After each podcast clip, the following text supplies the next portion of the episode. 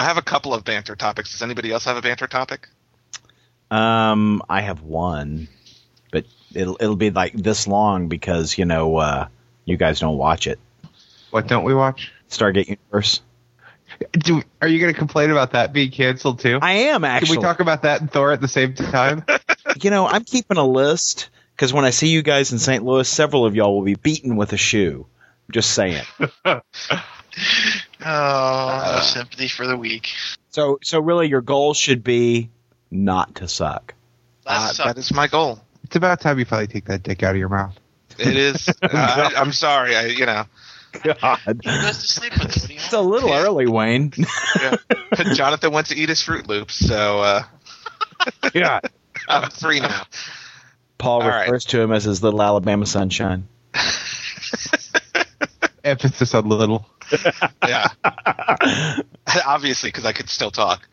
Um, Dungeons and Dragons number two. I have been requested to speak on it. Who has requested this? By who? What did your mom send you an email? Hey, on the show this week, Paul, could you write? Could you talk about D and D? We like it when you talk about the D and D book. Yeah, right after the dick and fart jokes. Love, mom. Actually, weird note. This is today is the f- or this week was the first week in my life that I got an email from my mom. It freaked me out a little bit. Was it a uh, one of those forwarded emails, a joke, comedy? Was that what it was, or was it No, a genuine no. email? You know, It was a genuine email about Christmas gifts. It Huh? was literally the first email in my life I've ever received from my mother. it, if I was like, "Whoa, whoa!" She didn't just pick up a phone and call me. next she's going to video chat you. Fuck that. she gonna does she finger you on tech on Facebook? what? Does she does she, does she you poke, poke? she- finger you, poke you, whatever you you kids are referring to that these days. no, no, nobody fingers me on Facebook. Well, well, you heard him, fans. Please finger Paul on Facebook.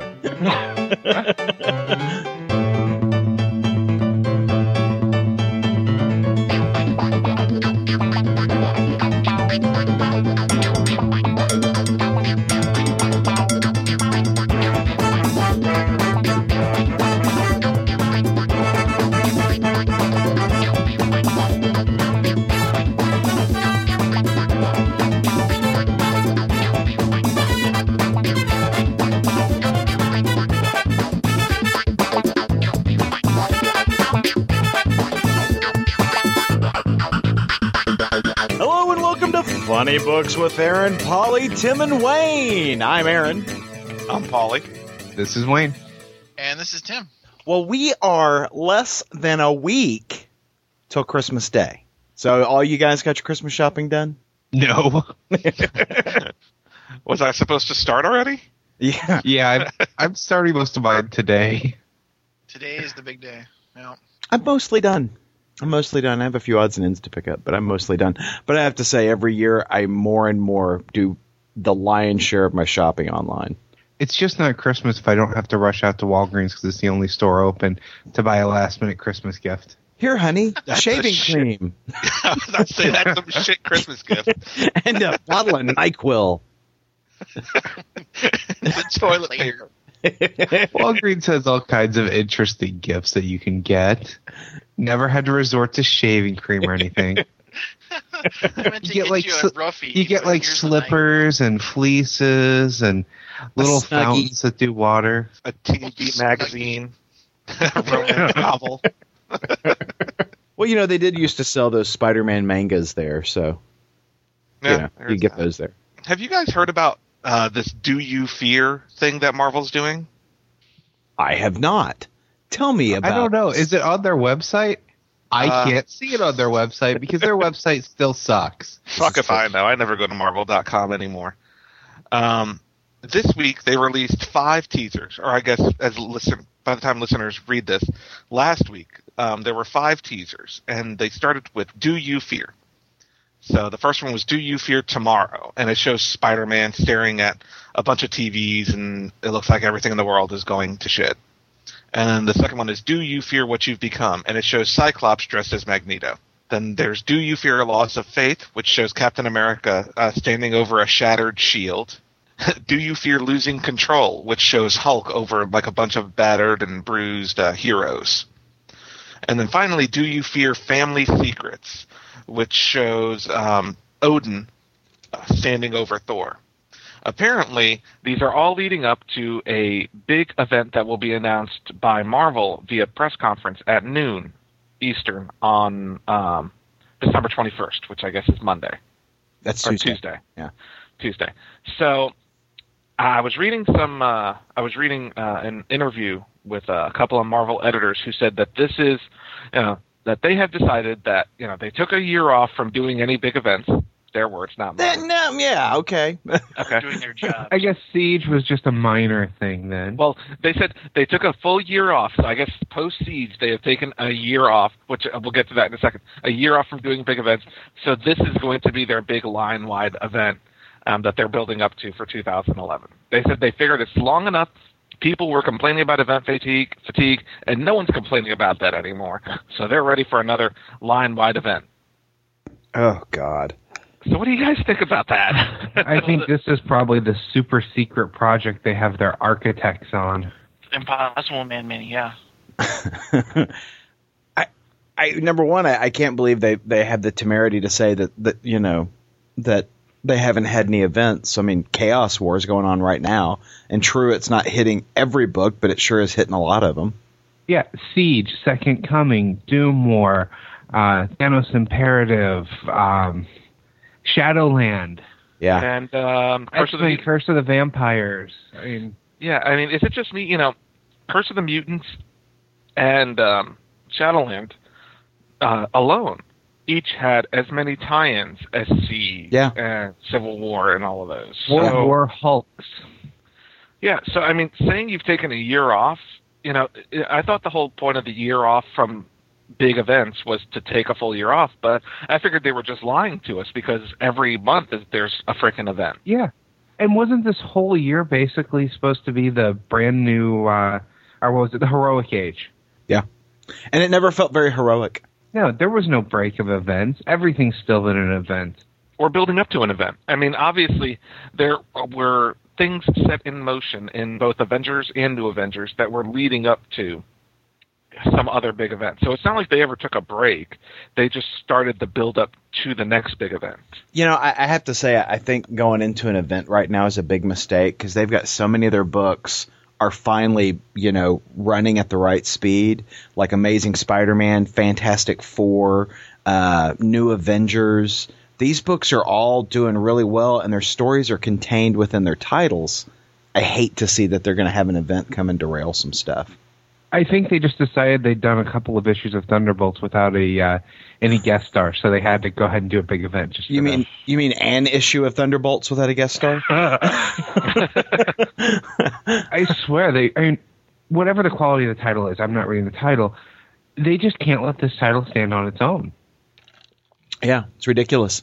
Well, that's distressing news, Paul. I'm I, I'm really not interested at all in another big event right now. I've been enjoying, you know, my comics having their stories contained within their titles.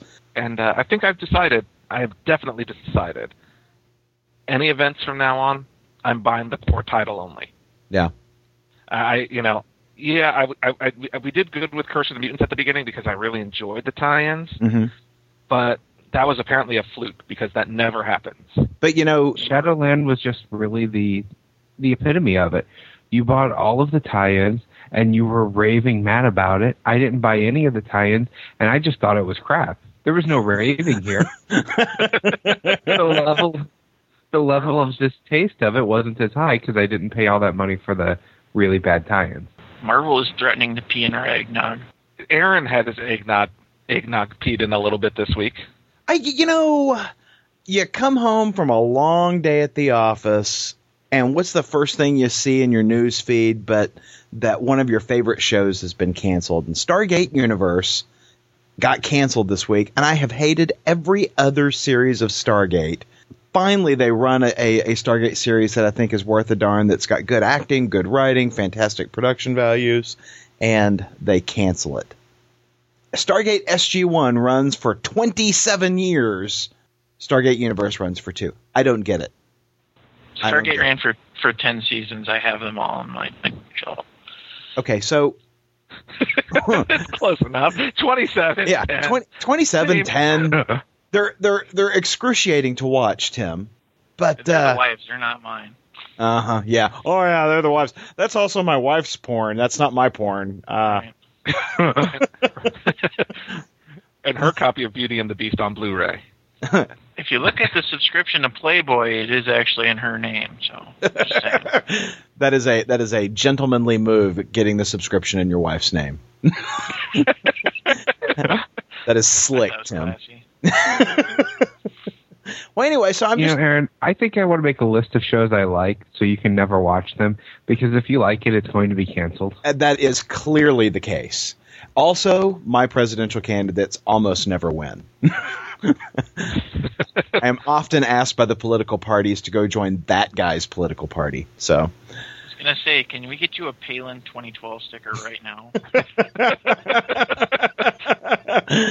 oh, that was politics. Sorry. so yeah, I'm pretty bummed. I'm pretty bummed. Oh, poor Aaron. Yeah. At least you have Caprica to keep you. No, actually. You know, Paul, Paul, I will beat you with a shoe. Just saying. But you can still read that Thor title. You know, Oh. look, I know I, I might not have the size 14 fucking wide shoes, Wayne, but I will come beat you with my 11 and a half wide. I'm not William Paul with these strange little man feet. I've got the 11 and a halves. I'll get you. the wee man feet. the wee man feet, size six. I'm gonna feel really bad if he really is like a little person. He's wee. I can tell him he's going to hell. Then we proved that theory. This is his busy time of year, Paul, being an elf doll. Yeah, I think the question to ask William Paul about his shoes is do they have that little curl on top with the jingle bell? Aaron's deflecting, so we don't pick on him anymore. Somebody's under the bus and it might as well be a listener. Well, that's the beauty of recording. So, Paul, uh, apparently you finally got the Scourge. Yeah, my my comic guy threw me under a bus this week, and no, um, I was talking to him about the show. Uh, in fact, we were talking about a Our a show or somebody else's like Cardboard Crack? Who listens to that thing? Um, no. If you can't sleep. Yeah, there well, we were talking about one of our listeners used to shop at this shop, um, local heroes in Norfolk, uh, and I'm going to say his name, Tom Norris, and apparently he disappeared off the face of the world, Uh-oh. off the face of the planet. Yeah, so we're all like very concerned about him, and so it, it started at that, and then he said, you know, I haven't heard your show in a while, and I was like, you probably don't want to listen to it because I I say very bad things about you, and. Uh, I love the honesty. and he said, like what? And I said, well, I, I constantly make fun of you for trying to make me buy the Scourge. That is awesome, Paul. and so he said, you know what? Fucking guy. He walks over to his shelf. He grabs the Scourge one and two and he throws them in my bag. He didn't charge me for them. He finally got them off his shelves. that is hysterical. You're getting the scourge one way or the other. I'm not Yeah. sure who won in that situation. I, I should have waited until the miniseries was over to complain about it. That way I could have gotten all four issues. Sounds like the double Dutch rudder situation. But you know, I, I read it this week and I didn't hate it. That's the sad thing. it's actually. I mean, I wouldn't say it's. Are you going to put number three on your poll just to fuck with oh yeah, even though he didn't order it, I'm going to put it on my poll. That way, he has to order it. Oh. That is awesome. And then I'm going to put it back on the shelf. and start the whole Oh, dance wow. again? Yeah, I, like, I, I wanted it, but I didn't expect you to charge me for it. Free. That's great. Uh, And you know what else is great? Spider-Man number 650. hell yeah. Yeah. Well, actually, I want to hear what Tim has to say because Tim bought it, and Tim wasn't too keen on the first two issues of the Big Time storyline. Uh, what do I have to say about this one? Uh, book of the week. Yeah. What? Yeah. I mean, Yeah. Listen, I, I I still maintain that I'm not a big fan of the art style, but it, I can't even say it's bad art. It's just not the style I usually like. Uh huh. But the, the Dan Slott writing is just awesome. Yes, it is. It's funny. It feels like Peter Parker, which we haven't seen in a lot of recent Spider-Man books. Um, you know, between this and New New Avengers, it's it's really you know hitting that that you know Spider-Man quotient for me. It's Mhm. funny in both books, and I, I love this book. I like what they're setting up. I I think that the you know the the villain villain angle is interesting, and uh, yeah, I'm on board. So there goes eight bucks a freaking month. Now, why can't they steal an artist with an art style that I would like? Because I still can't get past the art style, and I flipped through it. In this particular issue, I didn't get because, you know, one, I can't get past that art style, but two, it's yet another new costume for Spider-Man, and that kind of annoyed me. But you know, it makes sense in the context of the story. Yeah.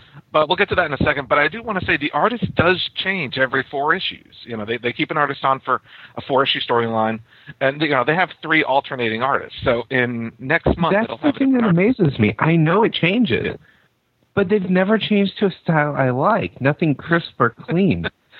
I like nice, crisp, clean superhero-looking books. Stuff like you know Marcus To over in uh, Red Robin. We talk about his art all the time. That's the kind of thing I want to see in a superhero book, especially a Spider-Man. I mean, a Spider-Man is the epitome of superhero for Marvel.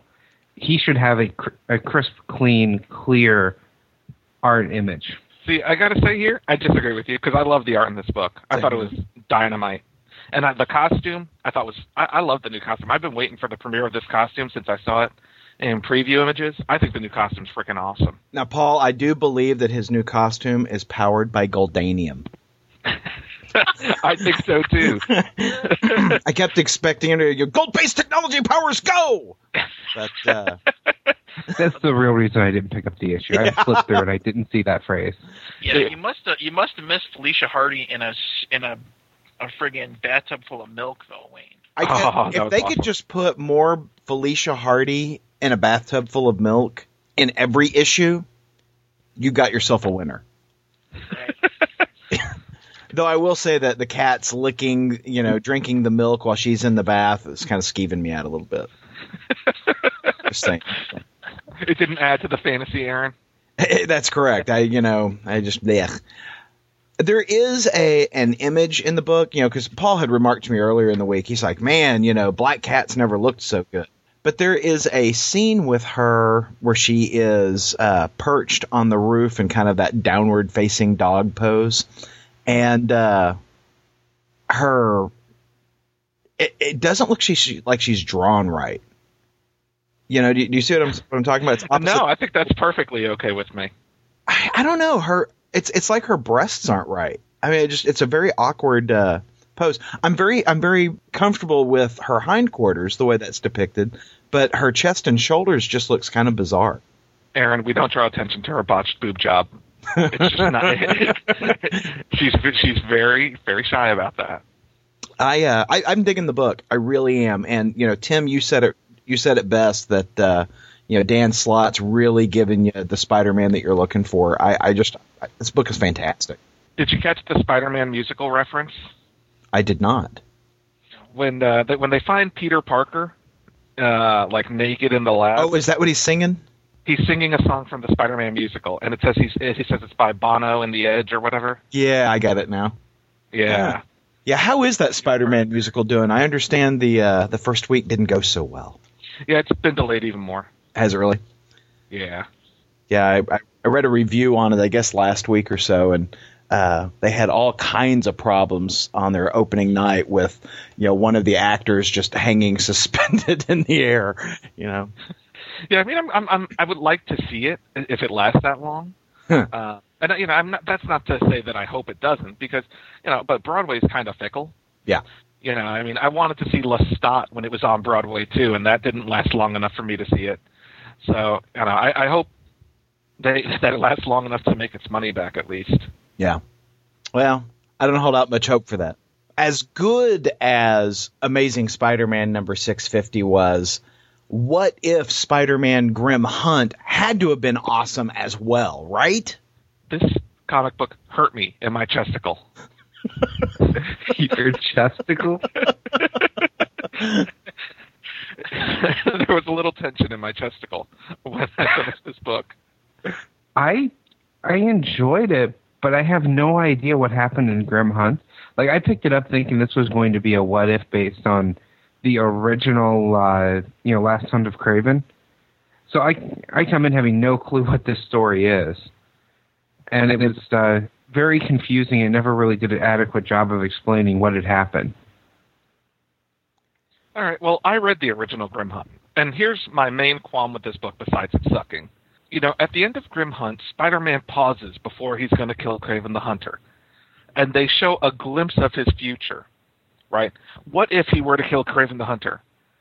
And the glimpse of the future they show is entirely different than what I got in this book. So it, it kind of frustrated me because I expected to see more on that future. Which you know, it Spider-Man ends up becoming a murderer. He kills Doctor Octopus. He's outed from the New Avengers. He gets a new costume. That kind of thing. It, it was all very interesting. So that's why I was excited about this book. Um, and that's not what we got here. We got something entirely different and entirely suck. I'm I'm kind of surprised to hear that you liked it. Yeah, I enjoyed. Although if I'd have read the original story and they actually presented a possible future, yeah, I'd be pretty pissed off if this was nothing like it. I hated this thing from beginning to end. I, I thought this was a terrible book. Number one, I thought the art was terrible, and the story it just it, it didn't really uh, you know tell an interesting story. I just it left me very really flat. Um, like Wayne, I didn't read Grim Hunt either, so I really you know didn't know much about that storyline. But wow, I thought I definitely agreed that the art sucks, but I just assumed they were trying to copy the art in Amazing Spider-Man, which I also think sucks. So, I kind of thought they were trying to copy the original art that I hated. Now, I have to say, I totally recommend reading Grim Hunt. It's not the type of Spider-Man you're getting right now, so don't expect that. It's a very dark story, but I, I think it was a great storyline. So, you know, the, I, I just was very disappointed in this. It's nothing like what the type of story I got in that series. So far for me, the what if this time around, we've had one really good issue, one utter crap, and for me, this one's in between. It wasn't. I enjoyed it. It wasn't great. It was confusing as hell to me because I didn't read the original story too. But overall, it was. So far, we're still not at a win or a loss for me for what if this year. Bah. We'll see what happens on what if 200. Is that the next one? I think it is. I think there's No, no, only one next more week what is if What left. if Dark Reign? There's What if Dark Reign and then What if 200. The Dark Reign one looks really good. Yes, so it it'll probably be crap. Yeah, I was about to say this one did too. Air, uh, Wayne, Air Wayne. I was going to say, did you guys read Thunderbolts 151 this week? I did. I did. What did you guys think? It was uh, it was different for me. Was it different because it didn't have a guest star? Yeah, actually, there there wasn't it wasn't a crossover or a guest star or anything like that. It was just kind of a done in one tale. I liked it. I didn't know much about Ghost before, other than that, you know, previously he had hated Tony Stark and was kind of against uh, corporations and whatnot. I thought it was actually a really cool story, and I thought it was actually a little scary in that, you know, Ghost didn't tell anybody about himself, and he's telling Moonstone all this. And if I were Moonstone, I'd be a little freaked out by that. I, I liked how every in the story, every time his name is referenced, it's it's it's uh, redacted. Yeah, like he didn't tell you know, it, like he was still holding that back. Yeah, I enjoyed it. I, I- it was like I said, it was different because it wasn't it wasn't even an all action issue, you know, because even when it hasn't been involved in something else, it's been like lots of action and crazy stuff. And this was essentially just Ghost's origin tale, Right.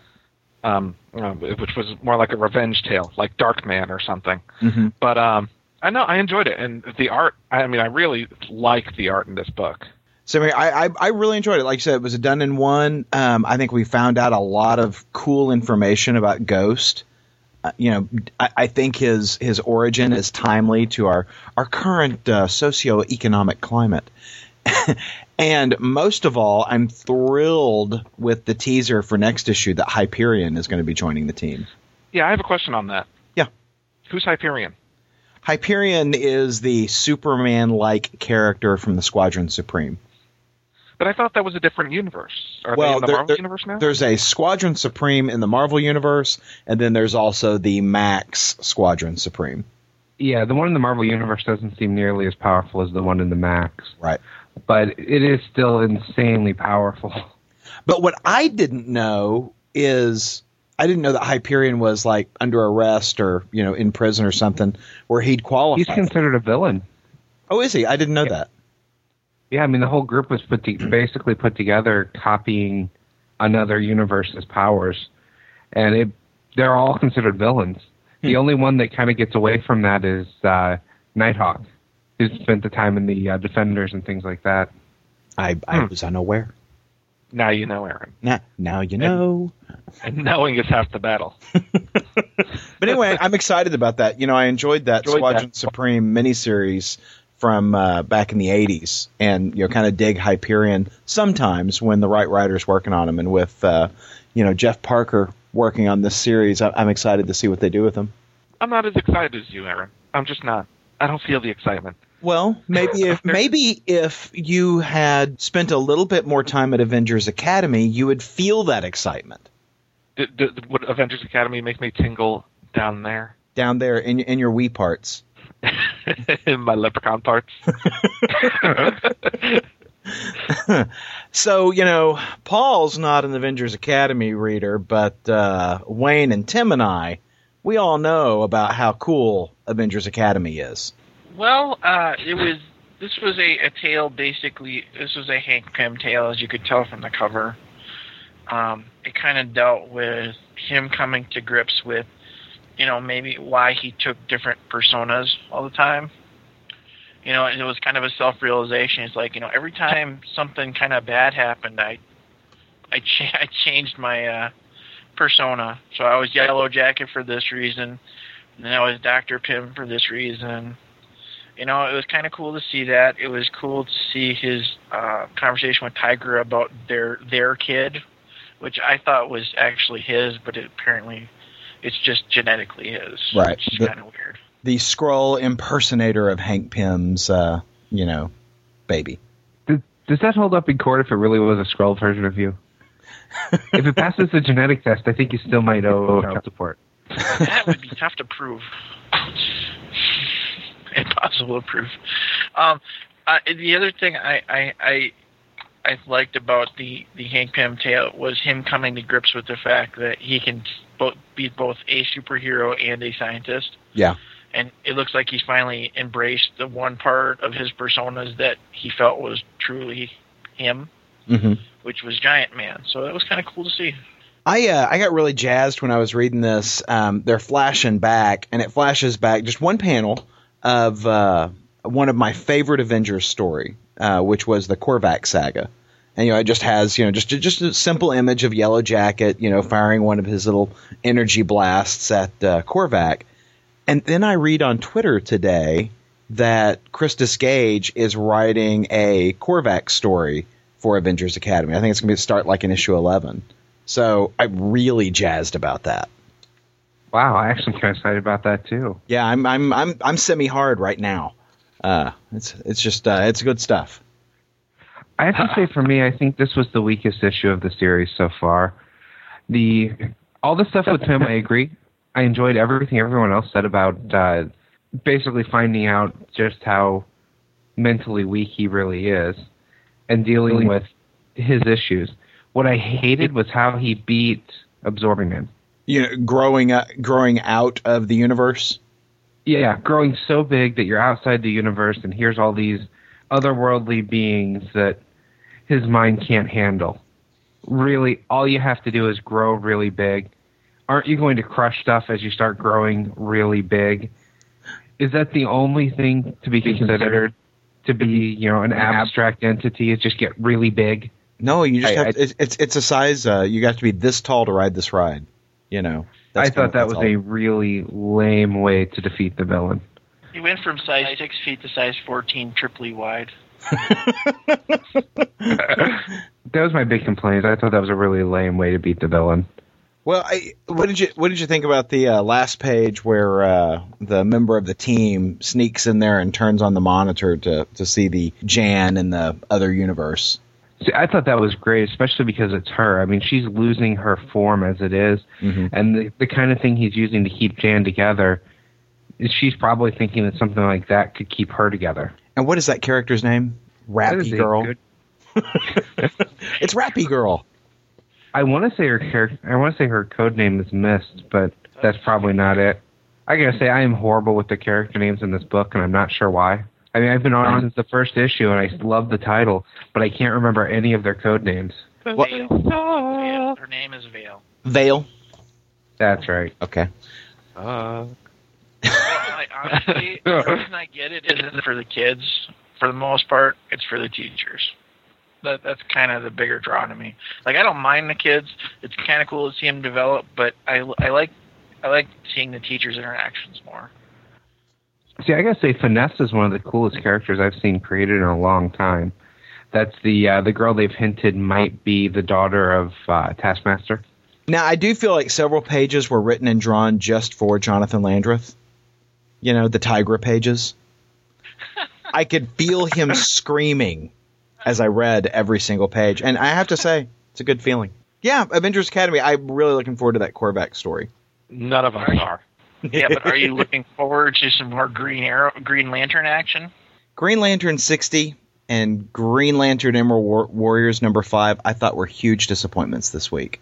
I, I, each one disappointed me as much as the other. I did not enjoy either of those books. Talk amongst yourselves. I'm I'm getting sick of this at this point. Of me? Um, was it was, yeah. is that a jab I'm, at me, I'm getting Paul? sick of Aaron. Aaron, you're fired. it's going to be funny books with Paul, Wayne, and Tim. No, um, I'm I'm disappointed. I'm just I'm getting tired of this. Of I think I'm getting Green Lantern overload. Maybe is is what it is. I just I mean we talked about this a little bit with last issue. It just the titles feel a little bit interchangeable. I'm a little confused because, about what's going. You know, it, it just they all kind of run together to me, and none of them feel like entirely. None of them feel like they're excelling in storytelling. Okay, well, let, let me tell you something that bothered me. Okay, let me flip to the pages. In Green Lantern number 60, Hal's inner dialogue says Six weeks ago, the darkness gained sentience. It called itself Nekron. And of course, you know, it talks about Blackest Night. So in issue 5 of Green Lantern Emerald Warriors, Guy is explaining how he started working um, with the Red Lanterns. And his internal dialogue says, For a few months, I was having nightmares on a regular basis after I was a Red Lantern. When was he a Red Lantern? In Blackest Night. Mhm. Which Hal says happened six weeks ago. Guy says he's been having nightmares since Blackest Night for several months. I think I see the problem. I think they hired some of Marvel's editors. It just and these two stories are happening concurrently they've already established that it, it bugs me but that wasn't that- the reason why i found the book disappointing I was about to say, Aaron, really was that the reason you found the book inter- No. disappointing? it was not it was not the reason i just felt like number one i am so sick of reading parallax stories um i just did not care for it um and the doug mahnke this is the first time i wasn't happy with the doug mahnke pencils because i felt like he was trying to draw too much like ethan van sciver on the parallax panels and i just i don't care for that for for the way uh, van sciver draws any of that stuff um and so that bugged me. And I just, these things are dragging on too freaking long. You know, I mean, we're in issue five of Emerald Warriors, and this, we haven't gotten to any of the good stuff yet as, as far as the story. But this is the, I've enjoyed issues one through four very much, and we've said that on this show. I just felt like number five didn't do much. So I, I'm just disappointed about them. I didn't I didn't mind it. Maybe it's because I'm not getting the other book, but I I agree this was one this was the weaker of the four or you know, the, of the past, you know, five issues for certain. But I thought it was interesting to uh you know, to see that basically the the Sabuku of all those Green Lantern youngins um because the the you know the main bad guy has that much mental power over them I thought it was cool to see Kilowog freaking out because you know he trained he trained everybody. Mm-hmm. So all these people that you know everybody else is like, oh, that's just some asshat with a with a ring. He got to know those people, so it was kind of cool to see that. I, you know, I'm I'm kind of annoyed that they traveled all this way into space to, for a reason, and it's like, oh crap, we got to go back to Earth now. That was the part that I was like, really? Yeah. Can't you can't you have your own story and do what you were you know setting out to do originally? You know, I, I don't. I, I feel like Brightest Day is being dragged out longer than it should be. Yeah. That's. I, I think that's what's frustrating me. I feel like Brightest Day is being dragged out. I know it's building up to the War of the Green Lantern, so we get yet another crossover. Um, you know, and I just don't get me wrong. I don't hate the books. I'm just. I, I don't know. I think I'm just wearing down on them. You know, Yeah. it would be nice. You know, Green Lantern has kind of been building up to something since issue one and then you know we we knew it was building up to Blackest Night, and then you know now it's building up again, and it would be nice for Green Lantern to not constantly be building up to something. Right. You know, it, it's not a finite book. It is you know, but it's written as such. And I just, you know, yeah, I, I, I, I, there's a place for that kind of storytelling, but it'd be nice to take a little break from it. Yeah. For a little bit, because I, I just, you, I feel, and and Tim obviously disagrees because he's only reading one of them, but I feel like you have to read all the books to fully get the story, Mm-hmm. you know, or else at the end I'm going to be confused as to what exactly happened where. But I, I just, That's assuming there's ever going to be an end. It sounds like these titles, and it's one of the reasons I jumped off of them. They're just blue ball books. You read it, and it's it's teasing you, it's teasing you, it's teasing you. You never get to the payoff. You think you're at the payoff, but then it just doesn't quite make it there, and it starts teasing you for the next thing.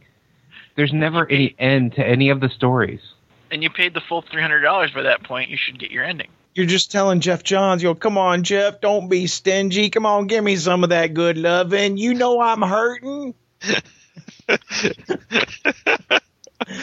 and now you know why Geoff Johns won't guest star on our show. There was one page that I liked in um Green Lantern number 60, and that was the very last page with the uh, Krona reveal. I thought that was kind of cool. yeah, I thought that was interesting. Um, I, I thought that was a pretty good reveal. I, I didn't expect it. No, I, I didn't either. And, you know, I've, I've always kind of wondered what happened to that guy. So, uh, you know, I, that, that, I think that's interesting. But other than that, I was disappointed in these books. You know what book wouldn't disappoint you, Aaron? When you drop Green Lantern and Green Lantern Corps and Green Lantern Emerald Warriors from your pull list, you should add Dungeons and Dragons from IDW. Really? This book is freaking awesome. If it wasn't for Spider-Man, this would have been my book of the week. Um, it's written by John Rogers, who's the, uh, I guess, creator of the TV show Leverage. I don't watch it, but I know Leverage people is do. an awesome show. Um, and it's written like a modern like television show with like an ensemble cast. You know, I I, I was worried about D and D, and we talked about a little bit about this with the zero issue.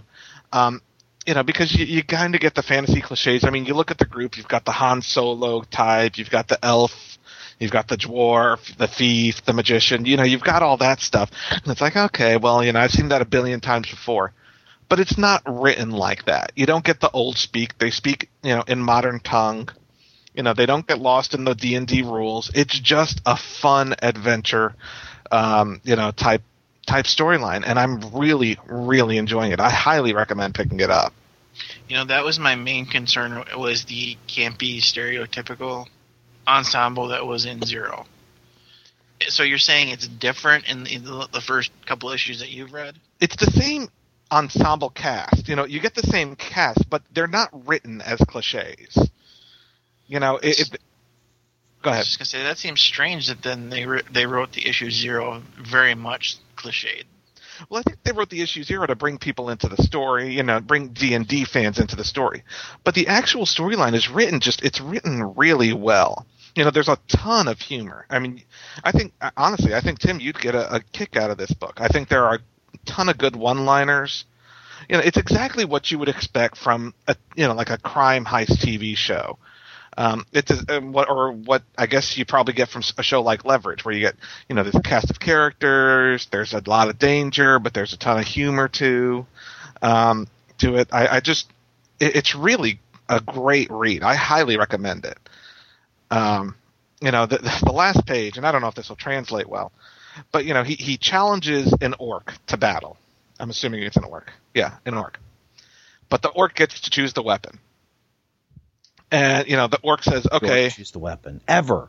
Yeah, and he said, and you know, the orc goes, "Groon, that's his name. Groon, choose weapons, no sword." And the guy's like, "All right, no problem. I know how to use orc weapons." And so, but the orc goes, "Groon, choose rock." And the guy's like, "A rock's not a weapon." And then he gets the hell beat out of him by by the orc with the rock. And the guy goes, "Not gonna lie to you." This guy is very talented with a rock. I mean, it's it's got a bunch of good one-liners like that. It's it's a really enjoyable book, um, very different than what I expected because I don't read a lot of fantasy titles because I, I don't. As much as I enjoy fantasy, you know, you, you get a little overloaded on the the medieval speak and the cliches and everything. Um, and I think the cliches here are more in the selection of the type of characters. Um, but I think they did that to get to bring people into the book. But it's not written like other fantasy books or you know titles. So you know it, it's nice to to see that change in pacing. You have me intrigued, Mr. Aponte. I recommend it. Pick it up. Thank me later. Don't boss us, Paul. I already I already did. Don't do it. It's on record. Paul said buy it. Paul also says you should buy Velocity number three. which Aaron hasn't read yet. So let's start right off with a spoiler. Wolverine's on the first page, first panel. No. Oh, I did not get a better laugh than when I looked at Velocity 3 this week. So good. I absolutely love that first page. That uh, the Wolverine joke right there in the beginning was just great. It's just it's just a phenomenal book. It, Yeah. it has all the all the fast paced action that you would get, um, you know, in a flash book with a lot of humor. It, it's just, oh, and she's just drawn so beautifully. I, I love this book. Yeah, she's much better to look at than Flash. If someone's going to be in skin tight spandex, it should be a female character. Fair enough. Paul, what did you think? I loved it. Um, now it's hard to talk about what I loved most about this book without going into that spoiler territory. So you know I'm going to spoil the ending here. So spoiler warnings on. Velocity gets her head cut off at the end of this book, and I did not see that coming. I'm still debating if it's really her because there's a Velocity robot at every one of these sites, and I'm wondering if this robot cut off the other robot's head instead of hers, and that's how they'll get around it. Maybe. If not, it's going to be really interesting to see what they do. Well, Yeah, but look the if dialogue followed her. yeah, you know? and you know I'm looking at the cover for the next issue, and it looks like maybe she gets she gets made into a robot. If you look at the cover, it shows the robot head. Maybe Yeah. she turns into Franken Velocity.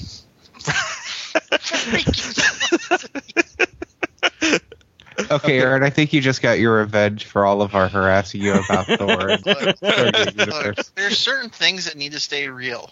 Okay, we need we need certain things organic. Okay, I shouldn't have to spell this out to you people. but yeah, it's it's it's still a, a great book. I mean, I the the art is gorgeous. You know, it, it they really capture that sense of speed. Um, Kenneth Rocafort, and uh, I don't know if he has an inker. I should probably have looked at that. But um, the art team, uh, well, line art by Kenneth Rocafort, colors by Sunny Gho of IFS. But um, it's just a beautiful book, and uh, I, I I guess it's only four issues. I knew it was a miniseries, but I thought it was six but the the cover for number four says finish line, so maybe it's only a four issue series. Yeah, I Yeah, thought it was they- four issues. Yeah, if they made this an ongoing, I would I'd be down. Yeah, absolutely. Uh, I, I, you know, I hope this series does well enough that they bring it as a as an ongoing. And it seems like the issues are, you know, have been coming out timely, and you know, there, it doesn't seem like there's been a lot of delays. Which, you know, I'm surprised because, you know, there's so much going on in the art. Yeah, and I I think this is my favorite top comic book coming out. Even if it did have Wolverine in it. Right. it's like the everything. '90s all over again. uh, well, this despite my objections, some people refuse to use the milk carton test on this podcast. I am shamed, and I, Paul, Aaron, you can explain yourselves because I, I, I refuse to talk about it anymore. I don't have to explain myself. Uh, the mouse guard, uh, the black axe, rocked. Um, you know, these guys totally passed the milk carton test because, as I've said before, they're tool users. They'll carve that milk carton up. You know what test they can't pass? The not selling out at either of my comic book shops test. Did it sell out? Yeah, I didn't manage to get the first issue. It is a beautiful book.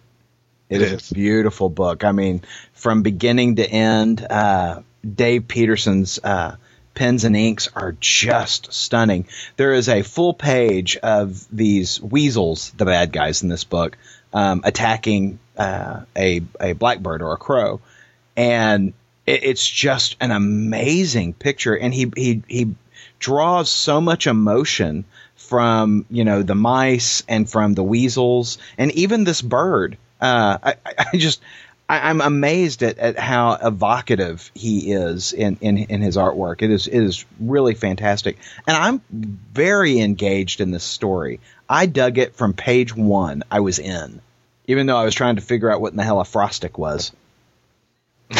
I don't know. but I, I, I loved it. You know, I, and Wayne, I, I, I hate to, I because I know comics survive primarily on the sales of floppies to a certain extent, but I wouldn't feel so horrible missing out on the single issues of this because I think this is going to read even better as a book. Oh, I would. Yeah, and so far I have never picked up a single issue of Mouse Guard. It's always been trade. So And I think a lot of people read Mouse Guard in that way. Right. um, because it, it, it lends itself to you know th- that type of storytelling. But uh, I'm impatient, and so I buy it on a or you know bi-monthly or whenever it's released basis. But I loved it. I, I thought it was a fantastic book. I thought it was a very interesting way to start the story. Yeah. and it's a prequel um, to a character introduced in the other Mouse Guard stories, the Black Axe, and I guess it's his origin story. But it's it's really very interesting and very action packed and you know kind of scary. I would you know I wouldn't say it's necessarily all ages appropriate. You know, a lot of a lot of people also enjoy Mouse Guard when they uh, induce hallucinating mushrooms as well. well, you know, there the uh, character who flies, you know, to meet, uh, you know, the, the the guy who we presume will be the Black Axe one day. You know, she flies on this crow, and the crow winds up on the uh, the wrong end of a pack of weasels. There is this this page where the crow is just getting laid into by weasels, and this is I think is where Paul's saying that it's not an all ages friendly book he uh the the the narrative is you know at that time uh I I could speak to a few other beasts and you know this other character who rode the the the crow could and he says she could understand every word that crow screamed I did not envy knowing the true the uh, true words of a beast that blames you for its death I, uh, I, I, it was so well done. I mean, these pages are beautiful. The story is fantastic, and again, I am all in for this one. Now, my only qualm, I understand that they were trying to do the writing as if the uh, the text as if he was writing in his uh, journal. Celanawe was writing in his journal. Yeah. I found the text a little hard to read. I th- I thought that the are you talking about the pencil the uh, the actual lettering? The actual lettering. I'm yeah, sorry. I yes. found I found that to be hard to read as well. In fact, uh, you know, I was two beers in, two very tall beers in when I was reading this, and I was like, "Man, is it that my is my vision blurring, or or is it that it's so hard to read?" And so I went back and I looked at it again this morning, and yeah, it is. the the, I, I, the lettering is actually a little difficult to read in, in Yeah, I- places. you know, and I, I- I understand the choice artistically, but Yeah. as far as you know, uh, readability, I think it's it's not very good. Especially you know the the text, the speaking um, text, perfect. You know, Yeah. I could read it; it's perfect. The lettering, but um, as far as the actual narration, mm, it was it was just a little hard for me. Yeah, I agree. And. I'm you know I've got good eyesight. It, it, it's just hard to read. Yeah. I wasn't drunk. It's just hard to read. no, I agree. Like the, the you know that outpost that he builds that he calls Frostic. I was like, is that Frosty? Is that an E or is that a C? What is that? You know, So yeah, I agree with you. I, I think the lettering was a little di- little more more difficult than it needed to be. But you know what wasn't hard to read, Aaron? What's that, Paul? Atomic Robo and the Deadly Art of Science number two. And you know what it had that uh, Mouse Guard didn't, even though I didn't get a chance to read Mouse Guard? I'm pretty sure Mouse Guard didn't have vampire monsters from another universe. Not yet. But maybe an issue two.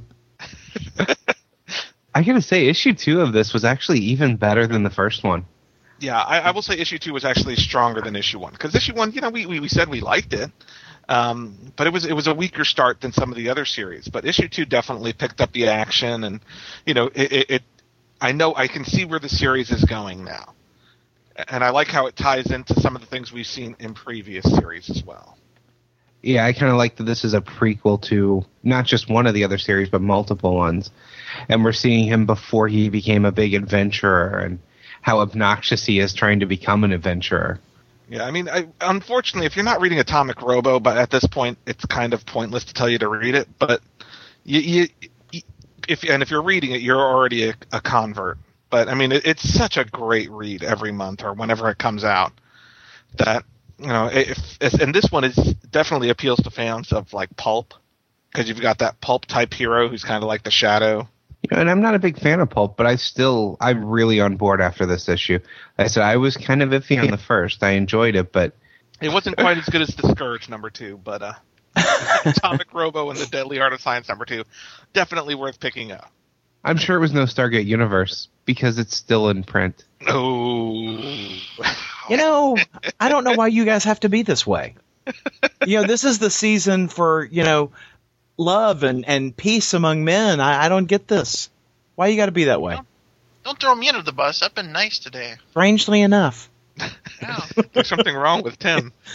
I think Tim's possessed. Someone needs to put him down. Do it. Nice. Do it.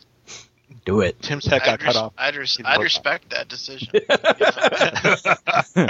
Frank and Tim. Sorry to go, but I, I respect your actions. Hey, have any of you guys uh, gone to see Tron yet? I did. I saw it last night. Was it good? Not yet. Awesome. That's what I wanted to hear. I don't Yeah. get to go till Tuesday. Oh, poor Aaron. I know. It's not right. Yeah, but I would definitely recommend it. And I, it's kind of funny because I saw the first Tron on Thursday night. Oh, Because Were you I. I, I don't know if I'd never seen it. Yeah, I don't know if I'd never seen it or if I just couldn't remember it. Yeah. But I gotta say, I, I, I did not care for it. Really? I did not care for the original God, Tron. I love that movie. I'm sorry to hear that. You know that was the that was the very first movie that I took. I took my dad to go see that. I, I bought my dad's ticket with my with my own allowance dollars. I bought my dad's ticket. I don't think I've ever taken my dad to a movie, but I am this week. Not Tron, but uh, True Grit comes out too, and he was a huge. He's a huge John Wayne fan. So And This how is- does he feel about a the uh, you know reimagining of True Grit? True Grit. Well, he likes the actors in it. My, Mm-hmm. I showed him the trailers, and he said it looked interesting. So we're gonna find out when I take him. All right. You should take him to see Tron too. You can have a, a Jeff Bridges double feature. Tron Grit. Do it. Jesus. Gritty Tron. That sounds like a transformer. Trutron. But uh, yeah, I I loved I loved the new movie. It's uh, I saw it in IMAX 3D, and I got to tell you, there's no other way to see it. I mean, there are other ways to see it, but I would not recommend seeing it any other way. Um, it's just amazing to see in IMAX 3D. I plan on seeing it with my eyes, Paul. That's how I plan on seeing it. Not with your If ass. you're seeing it another way, Paul's going to drive over there and beat you for it. I will. I will. But you know what? This is the last week before Christmas. Yes. For those of you who celebrate Christmas, there is no greater gift than giving them a copy of the Waking trade paperback from Zenescope Books. And I'll tell you why. Ideology of Madness is quoted on the back cover. Bam. Buy it. That is the reason to buy that book. Regardless of the interior, Ideology of Madness is- is quoted on the back cover. And what's our quote on the back cover, Paul? Is it, "Hey, we're on the back cover"? I yeah, it's, it's, yeah. That'll be the quote for the next trade. Yeah. we were on the back cover of The Waking. That'll be on The Waking Volume 2. I love it. Uh, I'd rather see have the Aaron Head yuck comment on the back. It has a Not that big it's on that one. but- Tim spoiler on it. You know, I have to say, if I picked up a trade and flipped it over, and the back quote was something along the lines of, uh, you know, all I have to say about this is we were on the trade, the back of the cover of the first one. I probably would pick it up. Well- well, it's a marketing thing. Guys, I want y'all to have a Merry Christmas. How about I just have a Christmas? No, I, you're going to make a Merry Christmas, Tim. Oh wait, he had homework. yes, I was as a matter a of deja. As a matter of fact, you did. Tell me. Tell me, Tim, about your Three homework. things that made me smile this week. And think of puppies and flowers. Velocity. Okay, well, uh, my my football team got their third win this year, which is one more than they got all, of last year. so that's one. Um, let's see. That's about it. Velocity, skin tight costume. Velocity hotness uh, early in the morning today was was nice. It was a nice way to wake up. Um, and I I, that's painting an And- image for me. right An image out of what? Yeah. tough tough tough shit. That was that wasn't part of the homework. Velocity in the little morning wood. Yeah, and uh, I, you know, I, I get to s- I get to spend another few hours with you guys, so that makes me smile. Look at that. Aw. You're just a bring teddy bear. Come on, bring it in. Bring it in. Aw, Tim, that was sweet. He's my Timmy bear. I'm not gay or nothing, but I'd like to make love right now. Hey, you know, if having sweet, sweet love with another man makes you gay, then, then hey, I'm gay. Just saying. I'm pretty sure that's the main requirement. Yeah. And on that note, everybody, you have a merry, merry, hectic, Festivus, Christmas, Kwanzaa, all that jazz. And next week, the Funnies 2010, our annual, our oops, our award, our second award show, uh, talking about the best and worst in comics in 2010. God bless us, everyone. Podcast theme music graciously provided by Mark Andrew Pope. For more information, visit markandrewpope.com. Funny Books with Aaron and Polly is a production of ideologyofmadness.com. No Spider Man clones were harmed in the production of this podcast.